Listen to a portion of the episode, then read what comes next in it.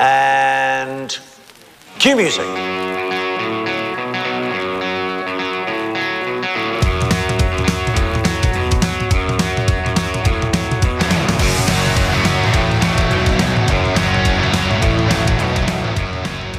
Welcome back to another episode of A Sides. This is episode 22. Andy here again with a special guest. And I thought last time uh, we had a chat about record collections with Tony Higbee. So this time I thought it might be appropriate to kind of maybe follow up uh, with a guest who runs his own record label. And we could dive into maybe some uh, stuff that he's got in his collection.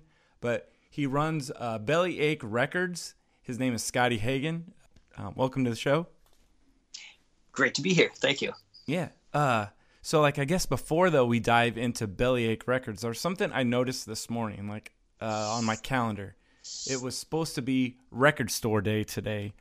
Um, oh and yeah. Do you think that that is still gonna uh, happen in June? Like, I think they rescheduled it to the twentieth. You know, I I have a, I think it's going to happen, but I think it's not going to happen the way we would expect it to. After being pushed back once, I think when we get to June and we're at this point where hopefully if we're, you know, getting back out there, you know, you know, inching our way back out into the, you know, into public, you know, places like, you know, like stores, I think, uh, I think it, it's going to be a little bit different and there might being a little bit more online than, and I think that the actual, the amount of releases might end up getting cut back a little bit where some of the stuff might come out sooner than later. And you know that's not really insider info or anything. That's just me thinking i can't see that all happening that quick unless they push it back again yeah because didn't they even have something uh like last time black friday record store day they had some stuff where there was something that went on where they didn't have enough and i think some of them got shorted right yeah you know that's that's always been an ongoing thing where stores get shorted and I, you know, I've, I've, been working in record stores for years. The I, have uh, you know, aside from having the record label, I've been I've been doing record stores for you know for a long time, and even for most of the uh, the duration of Record Store Day, I think all but the first two, I have worked in a store during that time, and there's always things that for no rhyme or reason just don't show up. But I know that last year was particularly bad because there is a a lot of the three main like major labels, the label distributors, are all using the same fulfillment company, and apparently this company that they use, their their logistics are terrible, and they couldn't get stuff out to the stores in time. They were shipping things where like there's hilarious stories. I mean, hor- horrible for the stores and for the fans, but these stories of like a pallet showing up to a, a record store with one box with a CD inside, and then another pallet shows up with one box and ACD inside. Like no one knows like how this company is dropping the ball so badly. But that happened last year for Black Friday, and a lot of the stores that I know of um, in the area where I live were receiving boxes of like a week, two weeks after record store day and posting things online saying, Hey, this just showed up if anyone's still interested. And, you know, it just, it's just crazy that they, you know, that it can't get it all out there at once. Man, that's crazy. So like CDs were shipped. Yeah. C- CDs and records and, and even like for a long time, one of the distributors that, uh, that I dealt with at another record shop was, uh, was through WEA, the Warner Elektra Atlantic group. And I know at some point I was hearing stuff from friends of mine that were that still work at the same store that I had worked at were telling me like, yeah, they're we, we placed an order and they they shipped everything, you know, like one item per box. Like all of a sudden all these boxes showed up. We're like, what is in all these? And it's the same record in each box. Like instead of putting five copies of, you know, set a, a certain title, it's like here's five boxes with you know each copy that you ordered. Like really just really bad logistics. Ooh. Ooh, I work yeah. in like shipping with like sunglasses, and I think heads would roll if we were like shipping out stuff like that because you think, oh yeah, like getting all the like, freight like, cost and stuff. It's I I I had heard some people thinking that was some type of conspiracy to kill physical media to get labels to stop doing physical media because the freight charges will kill them. Like thinking if you're outsourcing and you have a contract with a company that's gonna you know do all your fulfillment and they're just shipping out you know each item one at a time you know not a weekly basis you know a record store might do a replenishment order and order maybe you know 40 50 60 records and then to have it show up in you know 30 different cartons. Yeah that, that that's got to be completely outrageous.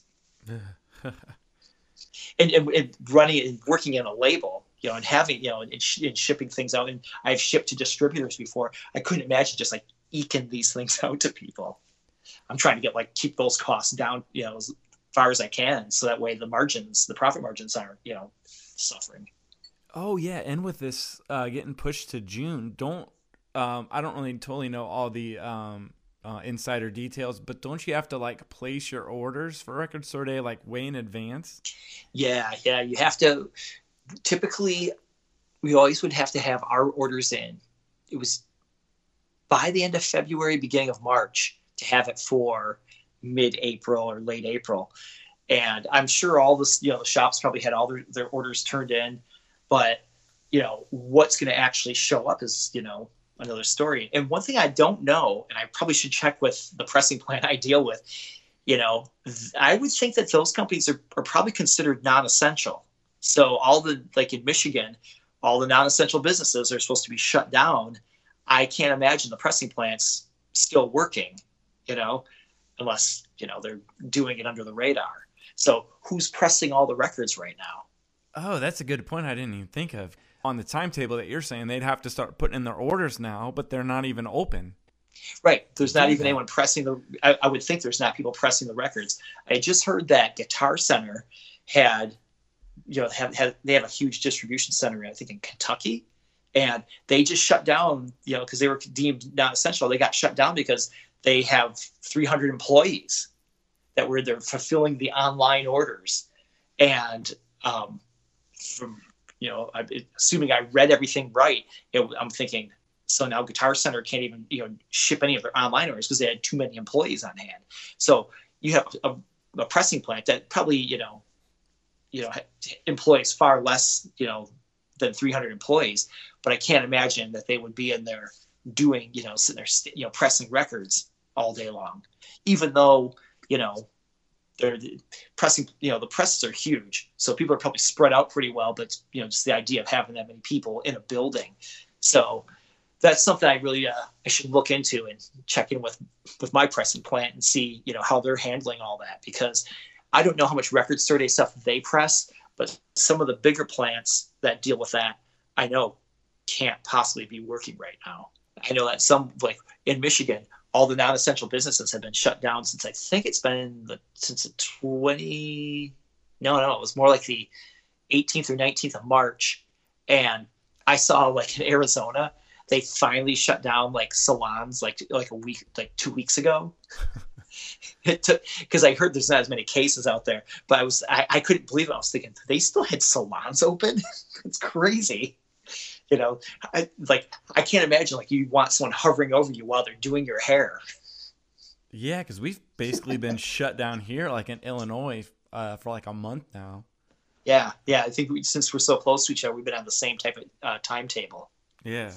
Well was there anything on your uh, record store day list that you actually wanted that you know it's it, it sounds it, selfish it, i guess but yeah well you know it, my my list mirrored the same stuff I think I got last year was there was the, the Alice Cooper release for Live 82, which is a good show. I've had bootlegs of that that show for years, and hoping that Rhino had get maybe got their hands on the actual tapes to clean it up because it was a radio show from a uh, from the UK or from you know it was from live from Glasgow, Scotland, and that's a it's a cool show. So I was when I saw Rhino was going to put that out, I thought, great, you know, it'll probably sound really good, and you know, there was that, and I know there was another Cheap Trick live release that I was excited for, and I was I was slightly disappointed in the one that came out uh, for Black Friday because it was that too was a radio show, but they had to source like the first four or five songs from uh, like an audience recording or something.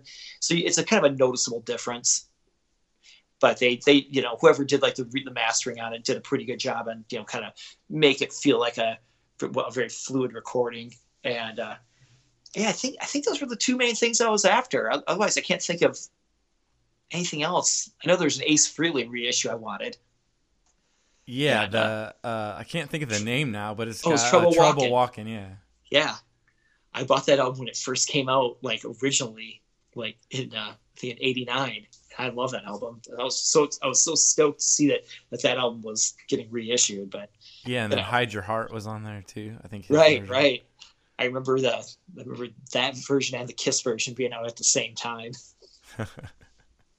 I had to be the guy that said the Ace version's cooler. I don't know why. Yeah. Oh yeah. I think speaking of Alice Cooper um, records, it was like we were talking on that Black Friday record store day because there were two that came out. Uh, Yeah. The um, Dragontown and then the Billion Dollar Babies one. And uh, yeah, yeah, I think you were telling me because I asked you about that one. The uh, Dragontown, it was a 45 uh, speed, right? yeah, yeah. Because originally, I have like some of the other pressings of that record that came out. Yeah, they did it. They split up onto two LPs, right? Yeah. Am I thinking? Yeah. And typically, you know, if you uh, if you recut it at 45 RPM, it's going to sound a lot better. And this version did sound really good. I was really happy with how it sounded, but I just couldn't get over, like, you know, just felt like the artwork looked, the scan of it just didn't look good. And I, you know, if I would think that, you know, that album being created, you know, in the digital age, that there would have been decent, uh, you know, good enough files, even though the artwork was created for a CD. I remember having promo posters for that record and the posters looking great. So if they could take the same artwork and blow it up into a poster with no, you know, flaws, why couldn't they just do it to an LP? You know, the, the files have to be somewhere unless it's just laziness on the label's behalf or not, you know, doing the extra legwork or or maybe someone threw the, you know, maybe someone threw the files away, you know, Hmm. no longer available on their, you know, on their their their uh, their PC from 19 uh, or from 2001. Yeah. Nobody's got like a floppy disk uh, Right. They, they, they, they didn't back it up and burn it to a CD, to a CDR. I think that is odd though, because how you said that they did it that way and spread it across like two um, LPs uh, to kind of so they were smart about that, but then the artwork was um, almost seemed like half-assed. yeah, something. yeah. They, they totally, uh, for lack of better terms, they shit the bed on that one. yeah, But now the Alice Cooper Billion Dollar Babies live record, on the other hand, is magnificent. yeah. Like I felt like they could have come up with some better artwork for the cover because they had some cool imagery for like for the tour. Like there was a really cool tour magazine if you ever get it, if you ever find one, and it's like it it was kind of like a tour book, but it was more of a magazine. So it was there was a lot more content than a tour book would have. And I felt like that you know Brown could have done a better job with the album cover. I did like the foiled look to it. I thought that was great, but the record itself, like the recording, is so good and it lends itself to vinyl so beautifully. I was super happy with that because I remember they had put that out on CD. I think in 1999 or 2000. I'm pretty sure it was 99. Rhino had a bonus disc and an anniversary edition of the Billion Dollar Baby CD, and that thing sounded so good. And I initially thought it was just the soundtrack to the uh, "Good to See You Again" Alice Cooper uh, concert film that they had put out from that tour, and having years of bad VHS copies, I just assumed the audio was gonna be was gonna be garbage. And the audio from this live show was so excellent. I just wish they would have actually did that as a two LP set, so that way Under My Wheels and Schools Out could have ended up on the uh, on the actual like the album as opposed to on a separate seven Yeah. inch. Because there's a so the version of Schools Out that's on I think the 45 is edited because the the concert version is much longer. It's about 10 minutes long. Yeah, because I noticed they did solo. cut something out of there. Yeah, yeah, you can kind of notice where the edit is at. But if they would have, you know, if they, if they would spread this out over two LPs, I, you know, I think that would have been solid. But at least you still get all the songs because those versions of like that band, like, was so raw live, but they were they were good, and that live record is just hearing like these songs that you realize like how polished the albums actually are when you hear the band live. And that's not to say they're bad or anything, but just it's a little more it's got a little more dirt, a little more grit, you know? Yeah, and I noticed that's something too. uh, that I guess I'd watched that concert video like a while ago, but uh, maybe I forgot. But by the time I listened to uh, that album, um, it said they had like an extra guitar player and like a keyboard player, so it it Yeah. did kind of make the band sound better too, like filling out that uh, sound. Well, the word always was that, well, Glen Buxton, by that point in time, um, still was, you know, he was drinking a lot. And they always said that there was a lot of, uh, a lot of those shows he wasn't plugged in. Mm. And he, but he, and he didn't know it. Mick Mashbir was the uh, additional guitar player. And he was the guy that was playing a lot of, uh, was playing a lot of the lead during those, those songs on that tour. And he's a, he was a different type of player. So his leads sounded were definitely different than Glen's. And uh, Bob Dolin was the keyboard player. So Michael Bruce used to play a lot of the keyboard parts in like on the first few like real Alice Cooper tours of you know once they became the everything like post Love It, you know, Love It to Death and Killer and Schools Out. Michael Bruce used to do all the keys, but then they brought out Bob Dolin so that way Michael could play guitar and still you know sing the songs and you know. But yeah, they they, they filled out the band a little bit more for that particular tour. Uh, I guess I, um, when I was thinking about this and making notes, I wasn't going to go too far into Alice Cooper rabbit hole, but now I almost kind of want to because, uh, oh, you know, we, we could easily do a yeah, you- like not even. I, I'll say this right now. This could easily not just be a one-hour discussion about Alice Cooper. We could turn this into a full separate podcast. See, that's what I was thinking. I was like, do I want to go an hour or do I want to go five hours? like, what do you, what do you want to talk about this week? You know, or or this or, or however you know whatever the frequency of the podcast is. I I could uh I, c- I could go on a lot of Alice Cooper stories for a long long time. we can uh, jump in now to uh, your uh, record label, Bellyache Records. Like, Yeah. how how did you actually get into uh, that? Did you have any connections with bands, and you're like, um, you wanted to uh, start something, or, or how'd that Absolutely. work? Absolutely. I've um there, there's you know there's backstories to the backstories. And uh Bellyache Records was born out of a company that my friend Michelle and I had started called the Bellyache Candy Shop. We were doing like online candy sales of like weird off brands candy and weird you know, like candy brands. And it, it actually that all started just because she had uh, emailed me pre texting, emailed me one day to say, "Hey, does your the record store you work at? Do you guys sell candy?" And my response was, "No, but we actually kind of been talking about doing like a candy section." And because she sent me this link to the All Candy Expo, you know, that was in, in Chicago. She goes, "I want to go to this, but you can only go if you run a business." So, you know, we go to the bar, we're hanging out, we start chit chatting about like well, maybe we don't need to go, you know, as the store I work at. Why, why don't we come up with something, you know? So we had, we, you know, came up with this idea of what we wanted to do. You know, we, we, we eventually wanted to open a physical store, which didn't, it never materialized, but you know, we were doing, we were doing pretty good online sales and doing our, our type of like gift packages and things like that. So we really wanted to push it forward. And we, since we both like had connections with like bands and like the Detroit music scene was really thriving because it was kind of the early 2000s when you know the White Stripes were really big here and I've you know I played in a band for a long time called the Grand Nationals and we played in the same scenes and the same circles with all the bands at that time so and Michelle was working for promoter which eventually became Live Nation and at, at the time I think it was Clear Channel and she'd been with them even prior to that. And so we just kind of like pooled together, like, well, we know so and so from this band and that band. So let's do a compilation album. But instead of just grabbing a song from their record, let's get the band to actually write and record something kind of candy themed. And I'm saying that with air quotes because anything that's candy themed is really innuendo for sex. And so we're like, let's get people to write songs about candy. If, if they actually write something about candy, that's great. But if they, you know, if, if it's a like a bubblegum type song or whatever, that's cool too. So we got all these popular bands to to do something for us, and we put on a big release show and had a bunch of the bands play, and it was it was really successful. The first CD was called the Sweet Sounds of Detroit Volume One, and from there on out, like we thought, well, let's just put, we we just figured we'd put out compilations, something that was always kind of candy, you know, themed to go along with what we were doing.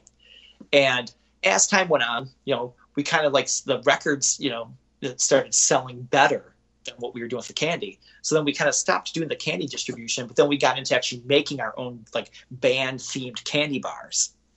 So as we are doing the candy bars, it became the regular thing. Let's put out a record. Let's design make a cool candy bar for this band. You know, great wrapper and everything. Everything came together really well.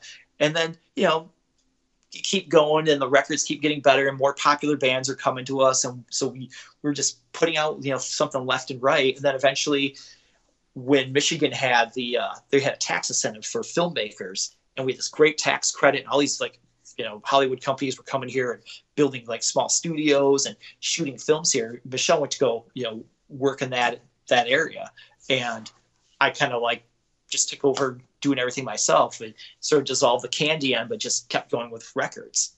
So after putting out like 35, 40 records for Detroit bands, you know, I had approached, you know, Ryan Roxie about doing a single, and that sort of blossomed into doing an album. And then, you know, now we've done a couple albums, and that it led to me working with Tommy Henriksen from the Cooper Band and some of the other artists that I work with, like Slasher Dave and Voyager 3. These guys all have really good internet presence and have fans around the world. So, you know, that's like, you know, 69 releases later, you know, I'm still here and still still doing it right now. Things are in a, a weird state of limbo because of the, the everything that's going on right now. It's you know, for a small label like like mine, it's not the best time to be trying to crank out albums. But, you know, I this whole thing just sort of started with two people with an idea about you know selling candy, and then I kept the name of the label. At one point, I even thought about changing it, you know, to something ridiculous like Empty Crypt Records or something like that. But I thought, know, I kind of got to, I love horror stuff and Halloween related things. So I kind of thought, well, now I think I'll just keep rolling with this, this the bellyache idea and everything. So it's been, you know, just been keeping it going. But that's, you know, just knowing bands is or you know from that first compilation we've actually did a second compilation to, to, like a volume two that did pretty well. But we also did a double cd called ghouls delight that was a halloween themed double disc. And you know all that all that stuff did really well. We always had really successful release shows. You know they were always really big. It was like you know you know packed venues and you know i couldn't be happier with how everything started out and how things you know you know still are yeah, that's awesome how that kind of weaved in, or it started as one thing like the candy, and then it went to Yeah. the candy records, and now it's just all the way like records. So it's gotten Yeah. like, even bigger than. straight up records. And the first Yeah. few- few releases were CDs. And then I remember the first seven inch we put out was for this garage band from Detroit called the Gore Gore Girls. And yeah, because people kept saying to me, you know, like, hey, you gonna put this out on vinyl? And, you know, we're talking like this is, you know, back in like, you know, 2006, 2007. And, you know, real vinyl explosion didn't really happen until about maybe, you know, it was kind of bubbling under for a while. But I would say 2010, 11, 12 is when you really saw it, you know, people getting, you know, really getting back into it. And so like our first few releases that we did on vinyl, that was like really exciting for me because that's all I ever wanted to do. But I kept thinking, are people gonna actually going to buy the records? you know? And now it's like, if a band wants to do a CD, I'm like, I don't know if that's a good idea. You might want to put that on vinyl instead. Are you talking about being related to candy too? That's like one thing that kind of makes sense now because I think you're uh, on the back of one of Roxie's albums. It kind of has like a neat little logo that almost looks kind of like like what is it like Rat Fink inspired or something? Is that kind of from the candy like uh, when you first That- started? that was actually that logo is probably about the third or fourth bellyache logo. Oh, okay.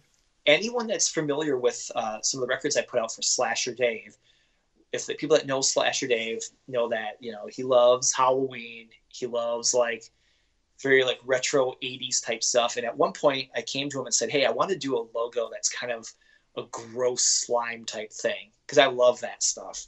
And uh, you know, so he did this logo where it was like a we have this one that it's it's basically it says it's the bellyache logo that you see on the back of the Roxie record, but it's sort of like this green slime logo, and you can tell that it's on the belly of a with this purple beast. You can only see like it's sort of like the stomach and it's oozing in, in the I believe the hands. And and, and he made it so it looked like it was on a candy bar wrapper. And it was one of my favorite things that i had. And he even like worked in a few little things like in, in like hidden in the details. There's like alice cooper eyes and i think he put like a 666 in there somewhere. And like all these little things that i was like oh cool man this is great you know? And i love the beast logo. It looks really cool. It might lend itself more to like a punk rock type sort of thing but you know Bellyache Records has never been about one particular genre of music either. It's always been about like whatever I like. Sounds almost like a garbage pail kind of. Very much so, and I, I love all that stuff. But Yeah. image, the imagery of like garbage pail kids and wacky package stickers, and you know nostalgic things from when I was a, a young kid growing up in the late '70s and into the '80s. And yeah, that was that's definitely like I I know if I want something cool done like that, I go to Slasher Dave because even aside from the, the music he makes, he does his own artwork. And so if I say, okay, man, this is what I want, and I don't even have to like, you know, micromanage his hands whatsoever. I know that whatever he delivers, I'm gonna end up loving. And when he did that particular logo, I was very happy with that particular logo. But then we sort of moved into a the logo that you see nowadays is kind of more of like a late 70s early 80s like stephen king novel like something that was just kind of like basic and you know it's like sometimes like the most basic thing can be kind of creepy. And i because i always wanted it to be a bit of a and i don't mean like a creepy like creeper in a, a windowless white van type of thing but you know what i mean? Like a like you know horror movies and you know books and you know like old like horror pulp novels and things like that Yeah, There's like, now, certain- like the Stranger Things font kind of thing. yeah, yeah, yeah. Things, yeah, like that. And my logo was done, bef- you know, before Stranger Things was a thing. You know, the guys, the people that made that show, have you know, really tapped into the '80s very well, and you know, could, you know, it's it's kind of like in the in the the same frame of mind that like guys like Dave are in, or like you know, if I said, hey, you know, I really like this vibe, like those guys that did Stranger Things, definitely like we're you know of that same mindset same you know cut from the same cloth as they would say Yeah, because that's one thing I was going to ask is uh, if you have an art background and if you were the one that had kind of uh, done the artwork for the albums, but you're saying everything's like uh, basically comes from Slasher Dave. Is that you? well well some of the stuff like a lot of the stuff that i did with like well his records and he did all the artwork for all the voyager 3 records that we've released um but you know um i've my, my friend annette did a lot of stuff a lot of posters for me. Like she she always kind of knew what i what i would want to like if i wanted something to be kind of like hey i want this to be sort of you know this weird like this 80s vibe but you know kind of cartoony. I know i could always go to annette for that sort of thing. So i typically would leave it up to the bands for like what they wanted to do for art but i would always talk to their artist to kind of like really help bring the uh the vision to fruition. Because you know I, I'm not I, I, I'm not a talented artist, but I know graphic design and I know like what looks what, what I feel like will look good, and I kind of feel like everything released we've released like I you know has the artwork that speak you know speaks for that music. And there's some bands that came along and said, "Hey, this is the art we're going with," and I just look at it once, and go, "That's awesome! It's perfect! It's this is I know what I'm listening to." I've I've known plenty of like bands that have like would record a record and then they'd show me their artwork and like, oh, the font choices are you know atrocious and like the art doesn't match the style of the band, you know, because it's it's kind of like you know it's what marketing is. You want to make sure that this is going to speak to the person that that is going to really enjoy the style of music.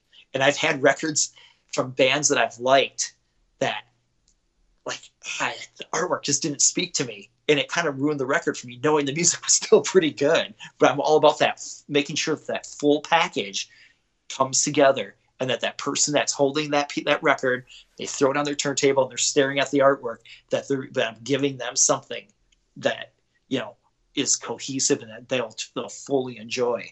And the stuff i've done with with dave with voyager 3 really that stuff really has come together well. And the stuff i've done with like like with ryan like when we did the imagine your reality record you know we always ryan and i come from the same school like we like a good gimmick We were like, like, what, let's we gotta make this fun. Like, you know, what, what made all those early Alice Cooper albums really cool was the was the the cool artwork. You know, the pop up school desk, the Billion Dollar Babies, the wallet, the grease stained cardboard box. You know, from the from the inside, opening up like asylum doors. So he said he told me the record was gonna be called Imagine Your Reality, and I said, okay. Well, and he wanted to do four different album covers, and I was like, well, that's gonna be rather pricey to do but he, he, was kind of thinking about when you know when he played on the uh, album The Eyes of Alice Cooper, and it's the same. They did four versions of the cover. They just changed the color of Alice's eyes for each one, and he said, "I want to do something like that." And he had this idea with these four different images, and so I came up with the concept of I'm sitting there talking to him one day over the phone saying, Well, I got this idea. We'll do a die cut window. And he goes, I don't even know what that is. I go, Just trust me on this, man.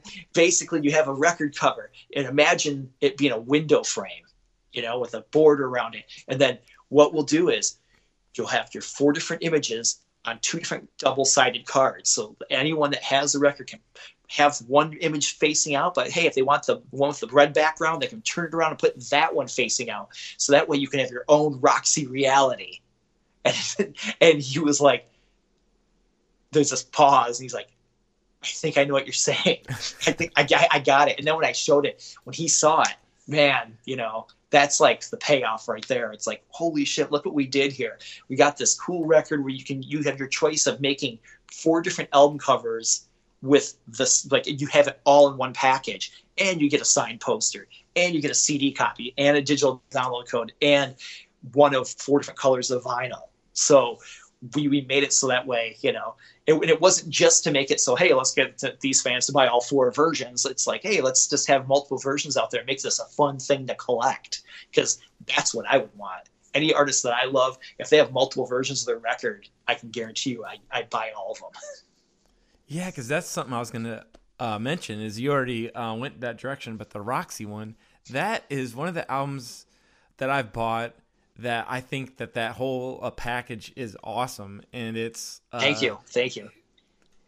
And knowing like I had bought in like previous Bellyache before, so I know it's kind of like a small indie label, but that yeah. seems like something you would get from some major like record label, or even how we're talking about record store day. It seems like yeah. some kind of package you would get like that way. So yeah, good job on that, man. Thank you. You know, I always believe that I've always wanted to make sure that any record that I put the time and effort into, that I gave the best representation for that artist, and that we can make a top shelf record being an underground independent label. You know, I see major label releases that, wow, I just spent 25, 30 bucks on this new record. And then you, you get it home and you open it up and you pull it out and it's just a record in a white sleeve. It's like, what, what, a kick in the you know what a kick in the pants that is. You're like oh oh great. It's not much here you know and they don't they, they don't go that extra mile giving you the printed inner sleeve with the lyrics on it. Like even in ryan's record i said let's do something even a little different. I had i said would you would you write a little blurb about each song?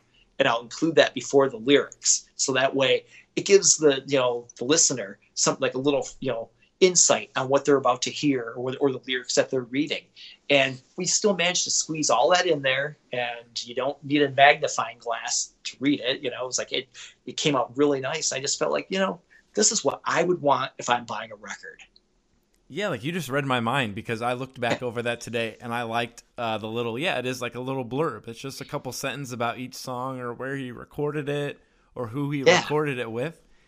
And yeah. it's like, yeah, that is something that I like uh, to read about, and even uh, talking about like reissues of stuff on vinyl. Yeah, you yeah. would think like buying some like reissue, they would maybe have like a backstory little thing insert or something. Sometimes mm-hmm. you get something and they don't even have that. It's just the album and the lyrics and yeah, once you know, in a while, like an anniversary edition of an LP will come out, and they'll and they'll give you all that. They'll give you those that information. You might get some notes written by the engineer or the producer or somebody, and you know, I buy a lot of film soundtracks, and there's occasionally you'll get something, and they'll put like a nice like two-fold insert that talks with like the the composer and the, the the director, and they give you notes on like, oh, when we did this, we wanted this vibe, it, it wasn't working out, so we went with this, and we couldn't, you know, then we're happier, and you get all these recording notes, and I love reading all that stuff. You know, it's kind of like getting a mini box set with just the LP that you're listening to, and there's so many of these major labels won't put even the, the effort into it. In fact,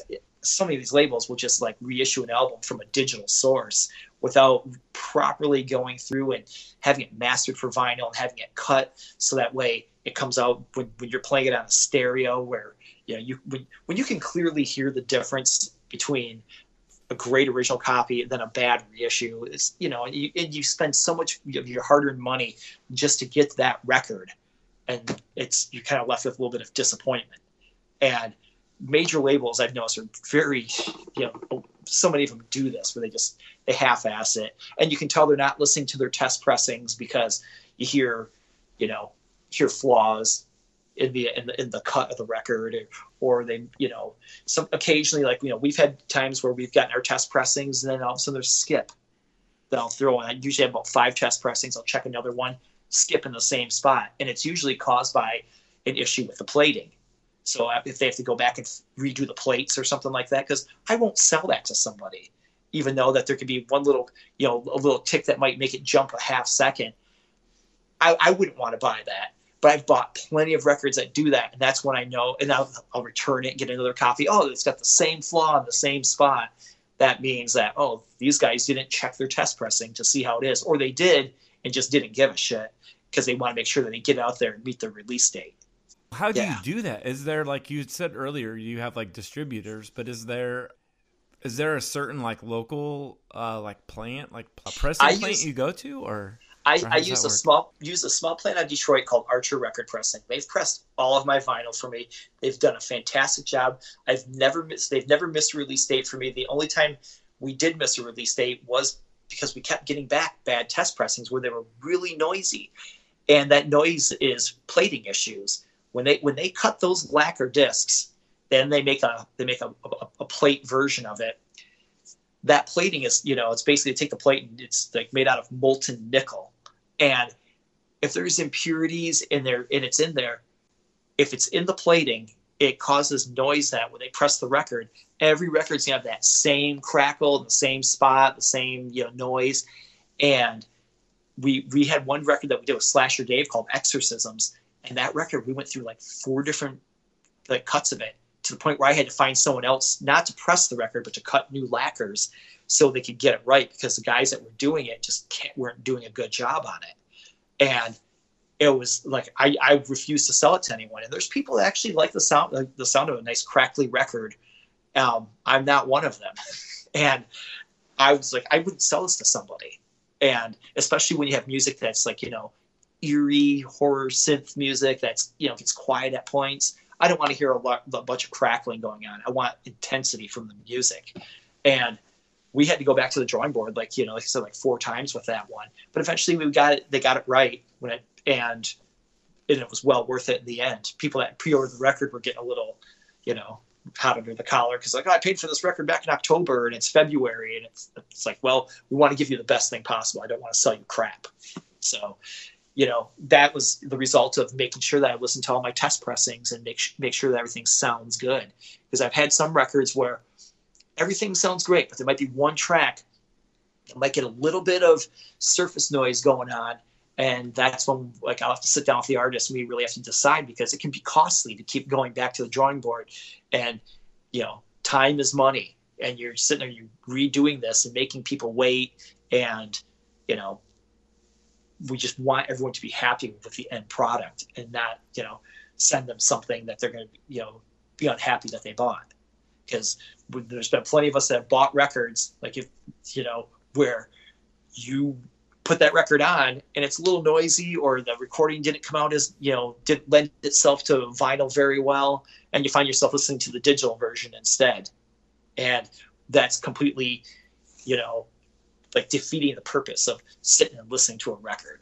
Like how does the artwork like come together? Like do you also kind of outsource that too to some other company that uh, uh, prints that? Oh for like yeah the printing. I've always used a company out of florida called imprint and they've done a fantastic job.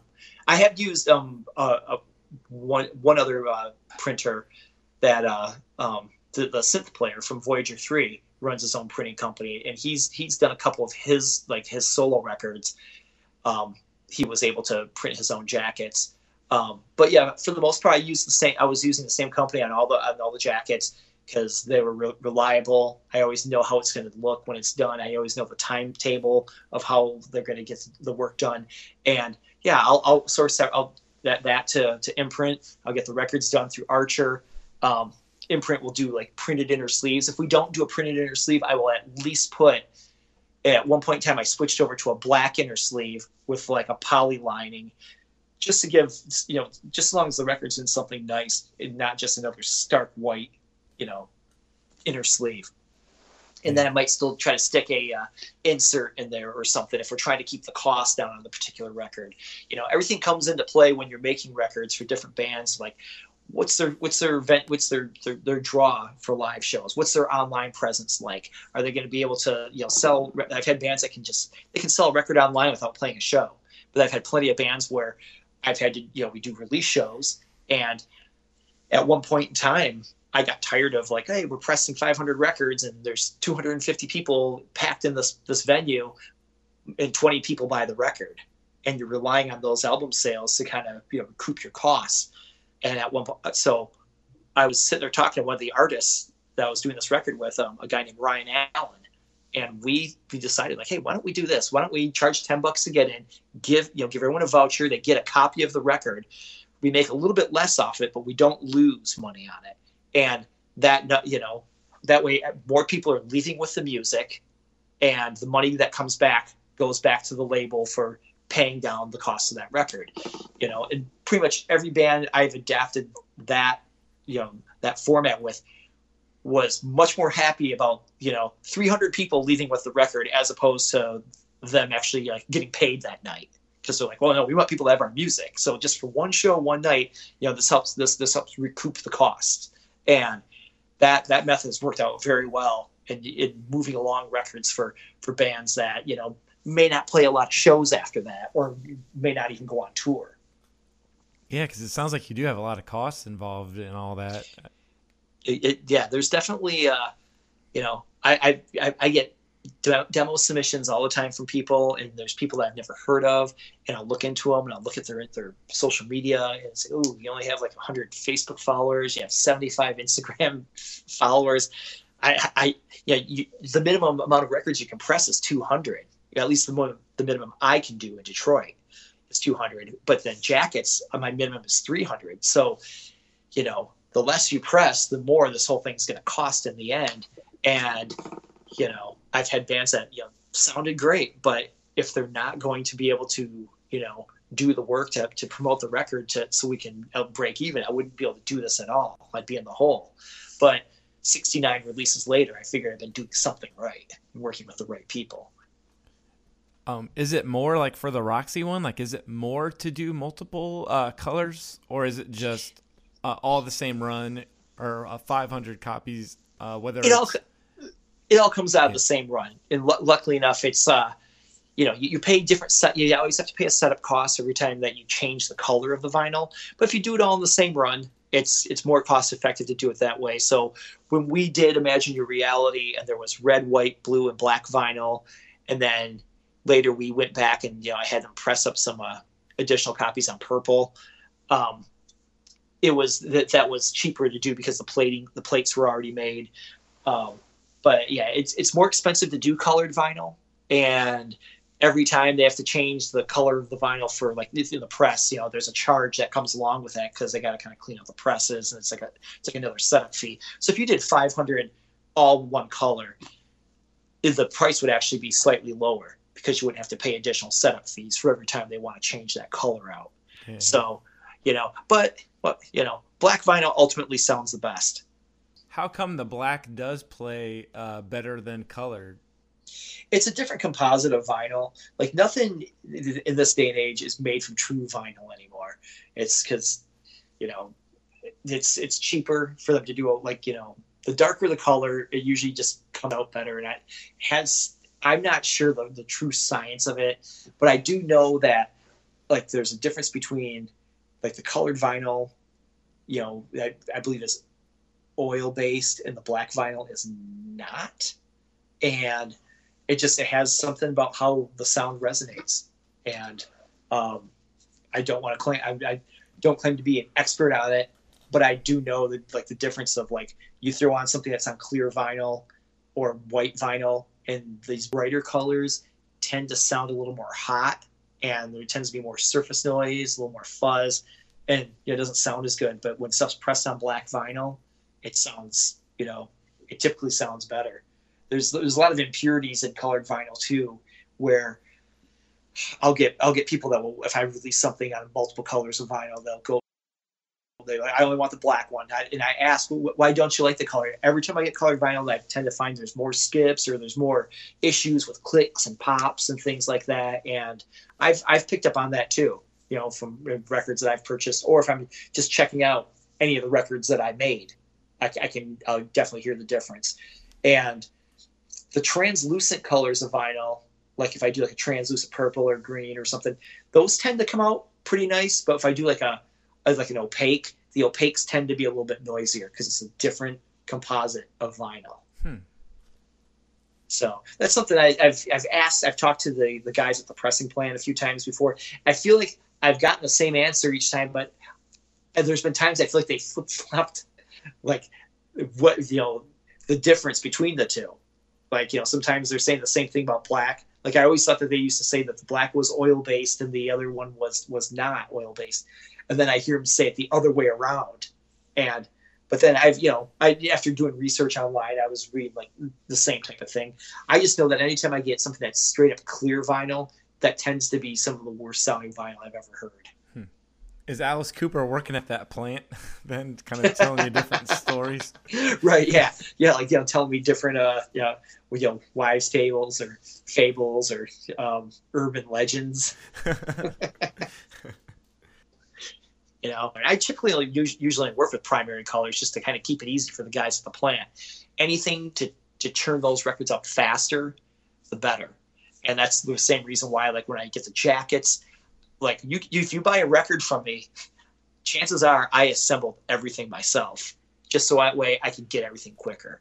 You know i, I, I never have records shrink wrapped because people a lot of people will just tear the shrink off and throw it away. That's a that's a wasted cost i, I always put them in, a, in a, a decent enough you know, like poly bag so that way hey you have something to protect your record if you want to leave that on there and it's surprisingly slightly cheaper than shrink wrap that was even something I was gonna ask too. Like, are you like reading my notes or something? Because I was gonna ask if your if your stuff was actually hand assembled because you've got oh, yeah. all the stuff coming from different locations, and then I noticed going back over that, uh, like I listened to it today, uh, the purple skull one for Roxie, like the translucent yeah. purple. Uh, there's yeah. a sticker on the front, and it said out of 77, and it looked um, handwritten because I got 50 something. yeah. And so that's and when that's, I started wondering if you like hand inserted all the uh, records into the sleeves and everything. I used to have like we used to do these stuffing parties where like we put out a record and I'd have a band come over to like to my place and we'd all just sit around and we'd throw some music on and there would be beverages and some food or whatever and we would just sit there and assemble assemble the records get them all done. And then every now and then you get someone that grumbles oh why do i have to do this? I thought why would we run a label? But it was just something i invited people over to do to kind of get the job done. But then i was getting people like emailing hey there wasn't a download code in my record or or as i'm pulling a record out to ship to somebody i'm seeing like a hype sticker stuck on the wrong side of the record or upside down because they weren't paying attention. And i'm thinking well you know, yeah, you want to get something done right. That's you know, do it yourself. So I yeah, pretty much the probably the last 25 releases or so I've assembled on my own. Or occasionally, you know, like if I'm doing a Voyager three record, Steve's always great for like, yeah, I want to come over and help out and do it. And uh, he's he's meticulous enough where I know I can trust him to make sure there's a code in every record or the right color is in the in the jacket or there's a sticker put on it. You know, there's nothing missing because like you've got the Roxie record, but then these Voyager three records and these Slasher Dave records I've done, like the we would always do like a limited amount. Like the like Slasher Dave, we did like we put uh put out Halloween masks in like in the first pressings. And same with the new Voyager three record, we did a we, we wanted to do a mask because the album was called War Mask, and we took it a step further, and we've done 3D glasses in their albums before with like a 3D print and this time we actually did a 3D print and we did the mask, but we put 3D lenses on the mask. Oh, that's awesome. it's super dope. And uh, that that's one thing I like I I I love it when I get like I like so I'll get a notification. I got tagged on something from Instagram, and someone just got their records, and hey, there's their kid wearing the mask, or or here's some adult wearing the mask, and like that's exactly what I wanted to see because yeah, you put it on, you look at the artwork, and it looks really cool, but then you know, hey, it's just it's just something fun that you get inside the record. You know, we're always trying to think of something that we can do that's going to be cost effective that will fit in a record, and you know, there's a finite amount of things that you can do without having to go into some sort of bigger production that's going to cost a lot of money and you know it might not end up being worth it in the end. But getting all those you know doing those extra things you know and w- with me being the one assembling everything i can only hold my hold myself accountable in case someone goes hey I, I got my record and it's missing the insert it's missing this or that. That rarely happens because i have a of a fairly large table that I sit at with stacks of everything, and it's just like like a just a machine going at it, getting it all done. I can't think of it's, the it, word, but it's more like made with love, I guess. You know, like yeah, you know you're you know, actually it, getting something quality. Uh, yeah, and you know, and, and and that's the thing is, I never sit down and go, oh god, I gotta sit here and assemble all these. I, I love it. You know, it's like this is this is the cool part where you know, I'm putting it all together and then you know when, when the day comes where like especially when we do a pre-order on something where it's like if if the, the official release date pops up and you know everyone's stuff is going to get shipped out on that release date like there's nothing more rewarding after i have like the stacks and stacks of like the mailers sitting there with like with like 300 records ready to go out to fans and thinking that wow i just assembled all this stuff packed all this stuff did you know i always make sure to write thank you on the packing slip whether or not people see it or not because i just feel like that's just a karmatic thing because I, I do appreciate it you know? I want people to know that there is a person here doing this and it's not like you know some got someone in a warehouse you know pulling it off of a shelf or whatever. It's like i, I appreciate that because you know someone spends their money you know they spent their money on something that i i took my time to put together and it just it's it's one of those things. I mean, there's there's, there's self fulfillment, but I'm just I'm hoping that people do. You know, I don't sit there and go, oh, I hope people really realize what they're getting here or anything with like an attitude. It's like you know, I want people to know, like, yeah, you know, it's sometimes it takes a lot of hands to get something put together like that. But this, you know, if you're buying a record from me, from my label, you, are getting you know, like my stamp all over it. Hmm. Probably some DNA occasionally. Hopefully not now. I mean, now oh, yeah, I gotta watch out now. oh, for the last like month and a half or last month or so, I've you know I, I pack everything you know with with my with my rubber gloves on. You know, I'm par you know I would I would never want you know I'd be I, I would know how to react if someone said oh, I got this record from bellyache and man I got sick or something. Man, somebody I mean, sneezed I on this.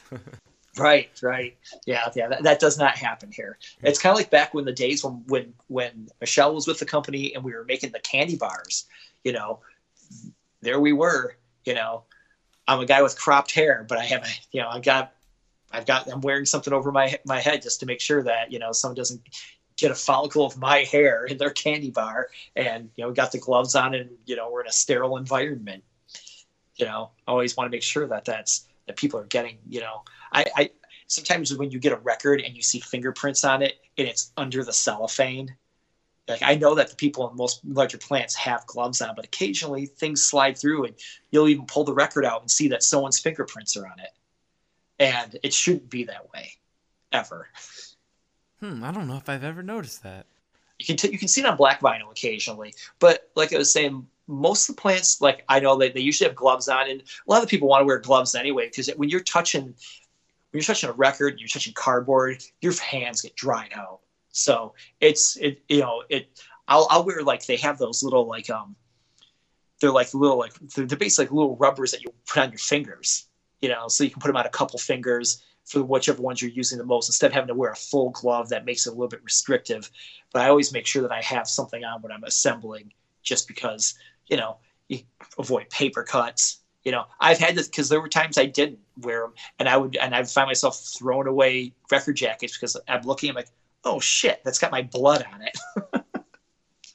you know, you like you get a small you get a small paper cut, you know, or something like a hangnail or whatever, and it's like, yeah, no, that I went to I went to straight up gloves after, you know, I saw something like that happen and thought, yeah, no one should ever get something in the mail that's got something like that on it, unless they're into that sort of thing. like Kiss comic book with their blood in it. here, here you guys go. Here, here, here's your record from this band with with the owner's blood on it. Uh, maybe they just thought it was part of the promotion or something. Right, right. I even noticed something else you did with Roxie too, because uh, it was something with the uh, Amerisweet where you had a package uh, that had like the cassette, a beach ball, a tote bag, and I Yeah. think there was like a visor in there. I was like, that's Yeah. pretty cool. That's pretty That cool, was- like a beach party thing.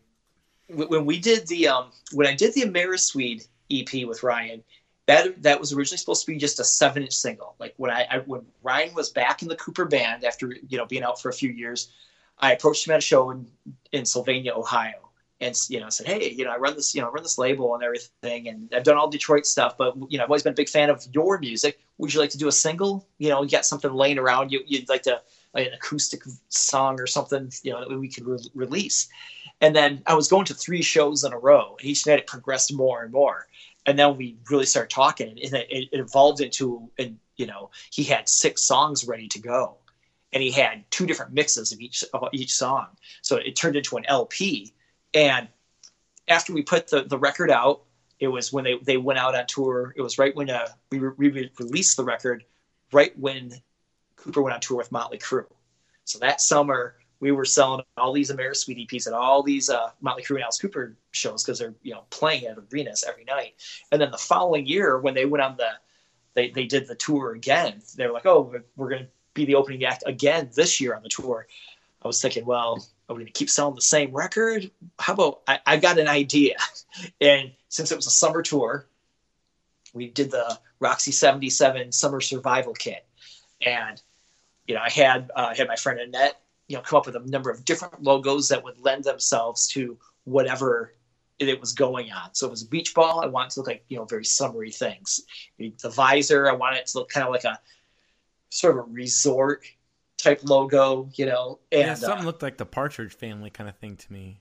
That was we we did the Partridge Family because Ryan is a huge fan of the of the Partridge Family show, as as of I am too, and like the Partridge Family, the show, the records, love all that like early '70s AM radio bubblegum type stuff, and he had always told me that he always wanted to do a Roxie 77 logo. He did one in the Willy Wonka style, which he was a big fan of. And he said, I always wanted to do the Partridge family. He always told me that. So I always like surprising people. When I, when I sent him the, the tote, which is supposed to be for beach towels, I said, here's your logo for it. And he saw it and he's like, it was like one of his dreams come true. Like there it was, the, the Roxie 77 logo, you know, done in the Partridge family style.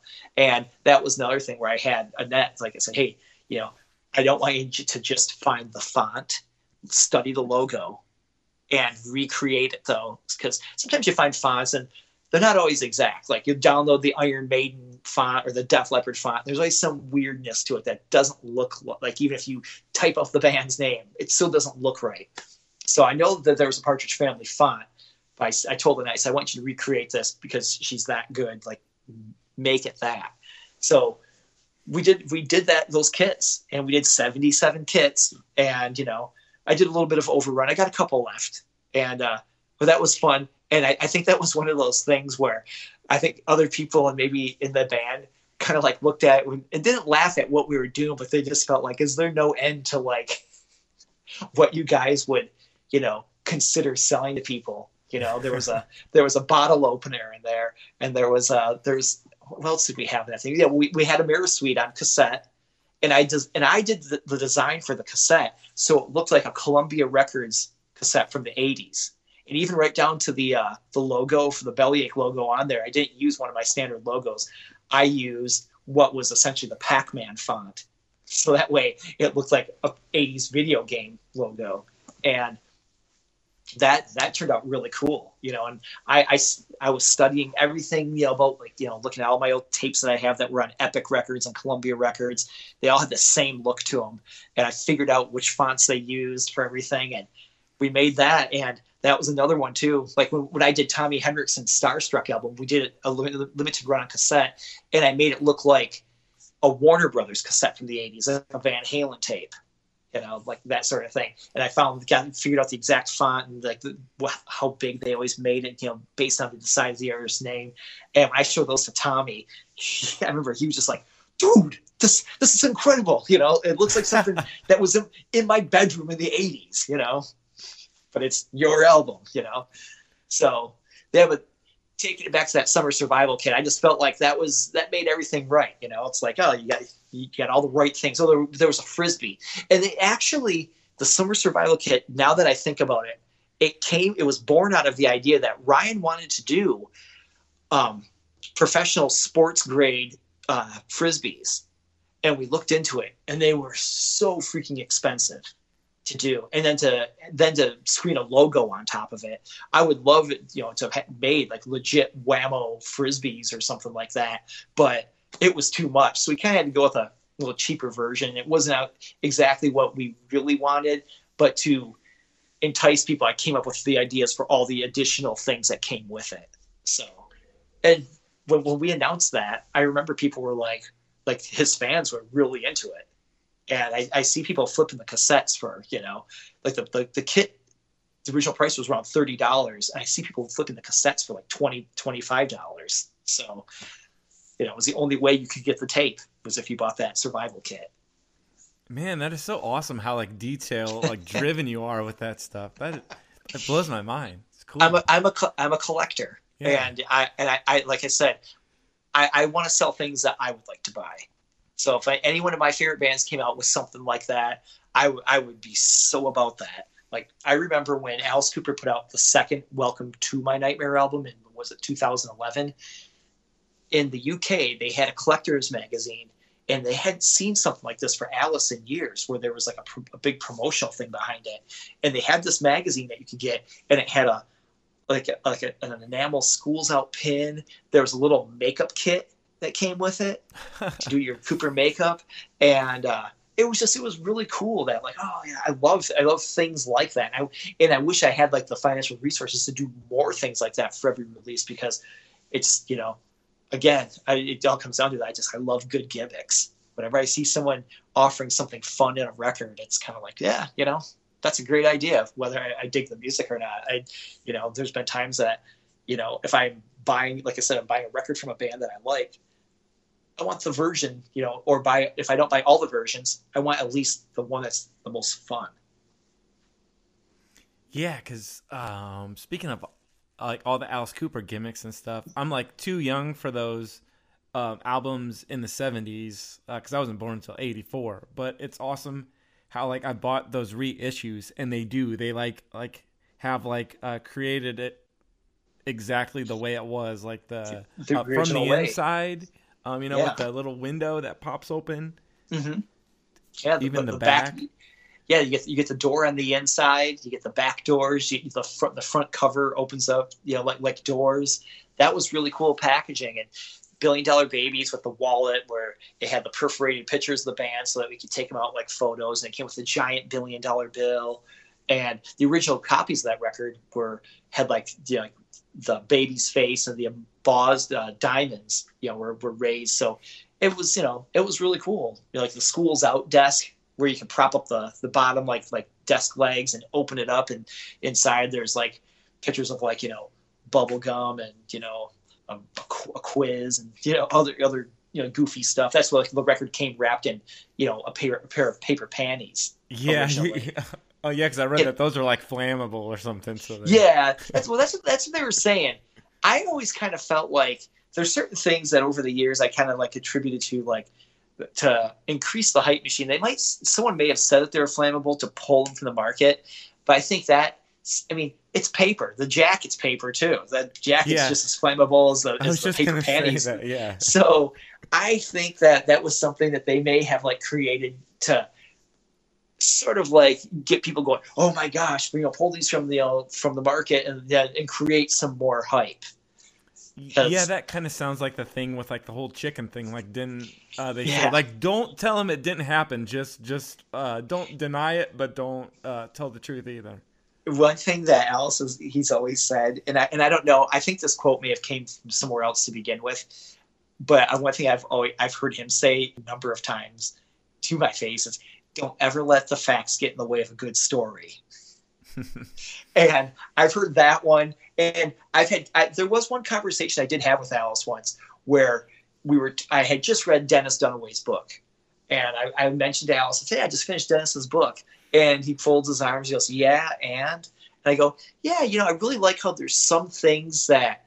You know, you get you, you get into the next chapter and you you think, wait, wait a minute, I just read this, and you know, Alice always told it like this, and you know, and, and I know that like that's always been like a thing with him is like, you know, you're making a more colorful version of the story. Even Dennis says, Oh, Alice says it like this, but what version sounds better? Of course, you like the fun version more. And that was the thing I, you know, when Alice said, Well, you know, he, he was about to launch into this thing about, you know, you know, again, never let the facts get in the way of a good story. And I, but I cut him off and said, But that's what made me love the character of Alice even more. Like, I know that of these stories were fabricated but it makes me in, like it more. I don't feel gypped or lied to it at all. It just makes me laugh and go, oh, it's like having a crazy uncle that tells you some story. Then you find out years later, none of it's true. And you, and you have a good laugh over it instead of getting mad. And when I told that to Alice, he was like, you get it. And he was, he was like, that's, he goes, that's exactly like, and we want to keep these stories going throughout the years. And I loved that. I thought it was great. It's like, you know, again, I don't feel, you know, like I was lied to. Some people I know legitimately were like pissed off, like, oh, he's just been lying all these years. And it's like, yeah, but what, what version of the story do you find more fun? You know, that's the thing. When years, you know, now when, when there's when when Alice is gone, and if there's any of us still left, we'll be telling these stories and laughing about it. About how he, you know, for 40 years told everyone he threw a chicken out into the crowd because he thought it could fly. when we know that wasn't really the truth. you know, there's always going to be a source of influence as well as, you know, my own creativity, I guess, but it's all influenced by things that have come before. And those Cooper records were definitely, when, when Ryan said he wanted to do something like one of the classic Alice records, I was so happy that I was able to pull something off.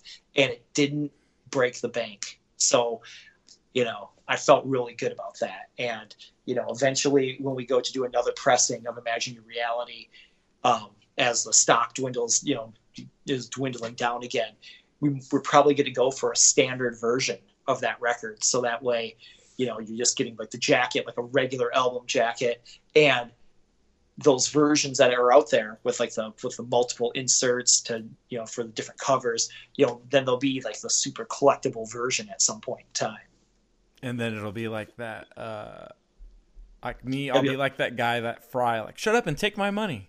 Right, right, exactly. That's one of the greatest memes ever. I love that meme. I, I used to use that so much. And when when a lot of like cool like like horror and sci-fi soundtracks were getting reissued, I was seeing that meme all the time. People were beating me to the punch because I'm like, yep, I'm ready. You know, I want this. I, I want this, especially with all the the flash that comes along with it. I think it's great it's kind of like yeah, because he's the only guy too that I know that was doing those uh, what were they rock and roll parking lots because that's kind of yeah. how I was introduced to him was uh, yeah. through that. Yeah. I just kind of stumbled you know, onto it by accident. I'm like, hey, wait, that's Ryan over at that table over there. Yeah. And then yeah, uh, sure enough, it was him. Yeah, and then you find in, in he, I know for a long time he tried a number of different platforms to um to uh, sort of like uh you know, like like like what was like the what was the one? Oh, abandoned abandoned town. Like you know, people they'd have people sign up for it. You know, that way he knew if there was gonna be people there and if they wanted to come buy merch directly from him, you know, he knew what to bring out there. And you know, he tried a few, few different things. And eventually, after everyone just sort of like was, you know, all on Instagram and all on Facebook, you just you know say, hey, the meet and greet's gonna be at this, you know, at the, at the merch, you know, on this side of the, the venue at this point, you know, at this time, you know, prior to the show or after the show. And I'd been with him many times that like, you know, I'd be there early and we'd get out there and make sure we got out everyone that, that, that sort of like signed up to buy merchandise and always have a few extra things available to them. Because not all venues, you know, make it easy for you to sell like the band's merchandise at the at the at the merch stand without taking like a you know, a thirty percent cut. So, you know, at some point in time, I think they had worked it out where they could sell their merchandise at the at the band merch. But you know, it, Ryan always preferred to come out and you know meet everybody and take pictures with everyone until he had to absolutely go back there and get ready for the show. Yeah, because that was the first time I uh, came across that was the um it was the Motley Crue tour. I always thought was a great way to go out there and just you know market themselves and now look at everyone in that band has something else going on. And all these fans that got into it you know because they, they like this band are now into what each artist, which each member has, you know, whatever, whether it's Beasto or whatever it's Nita doing her thing, or if it's Tommy and the Hollywood Vampires, and now Glen's in the Hollywood Vampires. So and Ryan's got his career. So everyone's got their own thing out there now. So and they've managed to sort of like pick up all the fans. You know, it's it's funny how I see everyone likes everything that everyone in the band is doing. Yeah, I'm the so, same way. I mean, it's cool how they've kind of yeah, kind of cultivated their own kind of family, but everybody's uh, seems like you're all part of it too. It's yeah, it's cool. It's and not like any other fandom with another band that I've seen. Right, and everyone in that band does like has a, has their own style and their own vision of how they do things, and but yet they still work great as a band for Alice, and and it's cool that you know you're not if you you know if you you're into Ryan stuff, and then you know and Tommy stuff might come you know close to being is the most similar and is a sort of straight up rock and roll, you know, as opposed to like with, with what Nita does with the instrumental you know guitar stuff and and Beasto you know having the, like like that you know that sound you know that that they have it's not all the same so it's you know it's it's pretty cool how all that that comes together and you know I would love to have been the guy to be putting out records for all of them. but they but they're all appropriately in the right place where they need to be. Yeah. Yeah, man. Well, I don't I don't want to keep you too long tonight because I know we said oh we can go an hour or five hours, but I don't. Yeah, wanna... yeah. I don't keep like, you, you all know, night too. You just keep going. You just keep it going, and, and then you can rename your podcast Tangents. And yeah, because that's always that's always the worst part is when you you get on something and and, and prior to the interview we were talking you know like that about backstories the, the backstories to the backstory and uh, I could tell you a lot with, with like with the record label. There's, you know, if I, I, I could I could give you a real in depth, you know, story on how how things started with with each record, and then you know by the time you get to the 40th release, you're like, okay, you know, they got to go to bed at some point. I still need to eat. hey, everybody's in uh, self isolation, so what else do they have to do? Right. I've I've listened to more podcasts in the past five five weeks than I've you know, and, and the ones I've signed up for, and you know, I pay for you know my through through Apple Music and all that, and the Apple Podcasts, and I I, I, I actually got kind of bummed out when I was like, oh my god, I listened to everything. Well, well I need to find more to listen to because I have, you know, I've got, you know, I've got, you know, thousands of records, and I have, you know, I've got so much music in different formats, and I'll play stuff, but, you know, sometimes I just, you know, I want to hear the stories behind everything, and you know, sometimes you get a little bit of it, and sometimes it just ends up being talking about Alice Cooper for an hour. You know? yeah, well, uh, thank you for sharing all the stories about your uh, record label, even Alice Cooper stories. It's been awesome, man. Yeah thanks man. I, I, appreciate it you know. And then next then when you want to start the star wars podcast let me know because i can get on that too. Oh i've even got something i could probably dig out. I think it's like the moog synthesizer uh, version of the star wars soundtrack. I found that in my parents' oh, yeah. basement. Yeah that's the one that's got a real basic cover where it just says star wars. And like the most boring font. Yeah. Like it's like it did it's like clearly they didn't have an art department or an art director and or license the probably the proper licensing to use a logo even at that time. Because 1977 like one one thing that me and my, like my best friend have gone back in in time like we like looking at all the the stuff from when the first Star Wars movie came out that the licensing was running wild. Like they couldn't they weren't expecting what happened. So you're getting all kinds of people like doing their version of the Star Wars theme or doing some sort of space themed record and it, it would sort of resemble Star Wars, and they couldn't, you know, they didn't have like their like their legal teams together yet to you know, do cease and desist, and there's so much bogus Star Wars stuff that came out in '77. Now that stuff has become just as fun to collect and check out as it is finding all the vintage, like actual licensed merchandise. But yeah, that record, I found a, I, a sealed eight track tape of that once and gave that to my buddy. I'll have to review that on the next A sides. I guess. Yeah, definitely, definitely. That was that, I, that one was pretty good, but I felt like the, whoever had put that out was trying to ape. There was a record from an artist named Meco, and Meco used to do like disco versions of popular movie music, and he did. He was really well known for his album Star Wars. It was it's called uh, Star Wars and Other Galactic Funk and it has like some space people dancing stuff that you know they can't use Star Wars imagery, but he did this really like the whole first side is all music from the original Star Wars film, and it's all done with like yeah, it's all very disco-y and it's it's one continuous track from beginning to end, and there were a few people that aped his version for their versions. God. Man, seventies were crazy, I guess on that note, then. Oh yeah, man, that's a good note to sign off on. Yeah. So, all right, buddy. Well, definitely. Uh, obviously, we'll be in touch. So, you know, looking forward to hearing how it how it turns out, and uh, you know, anything that you, have, you ever need that you ever want to ask, just hit me up. Oh, I definitely will. okay, cool, man. Thanks, man. Uh, have All a good right, night. Well, yeah, take it easy, Andy. Thanks everyone for coming back for episode 22 of A Sides. Big thanks to Scotty Hagen for calling in tonight and chatting with me about Bellyache Records. So stay healthy, wash your hands, spin some records, and Brent and I will be back next week recapping the entire month of April. Where do we go? Nobody knows. I've gotta say, I'm on my way down. Yeah. God gave me style, He gave me grace. God put a smile upon my face. Oh, yeah.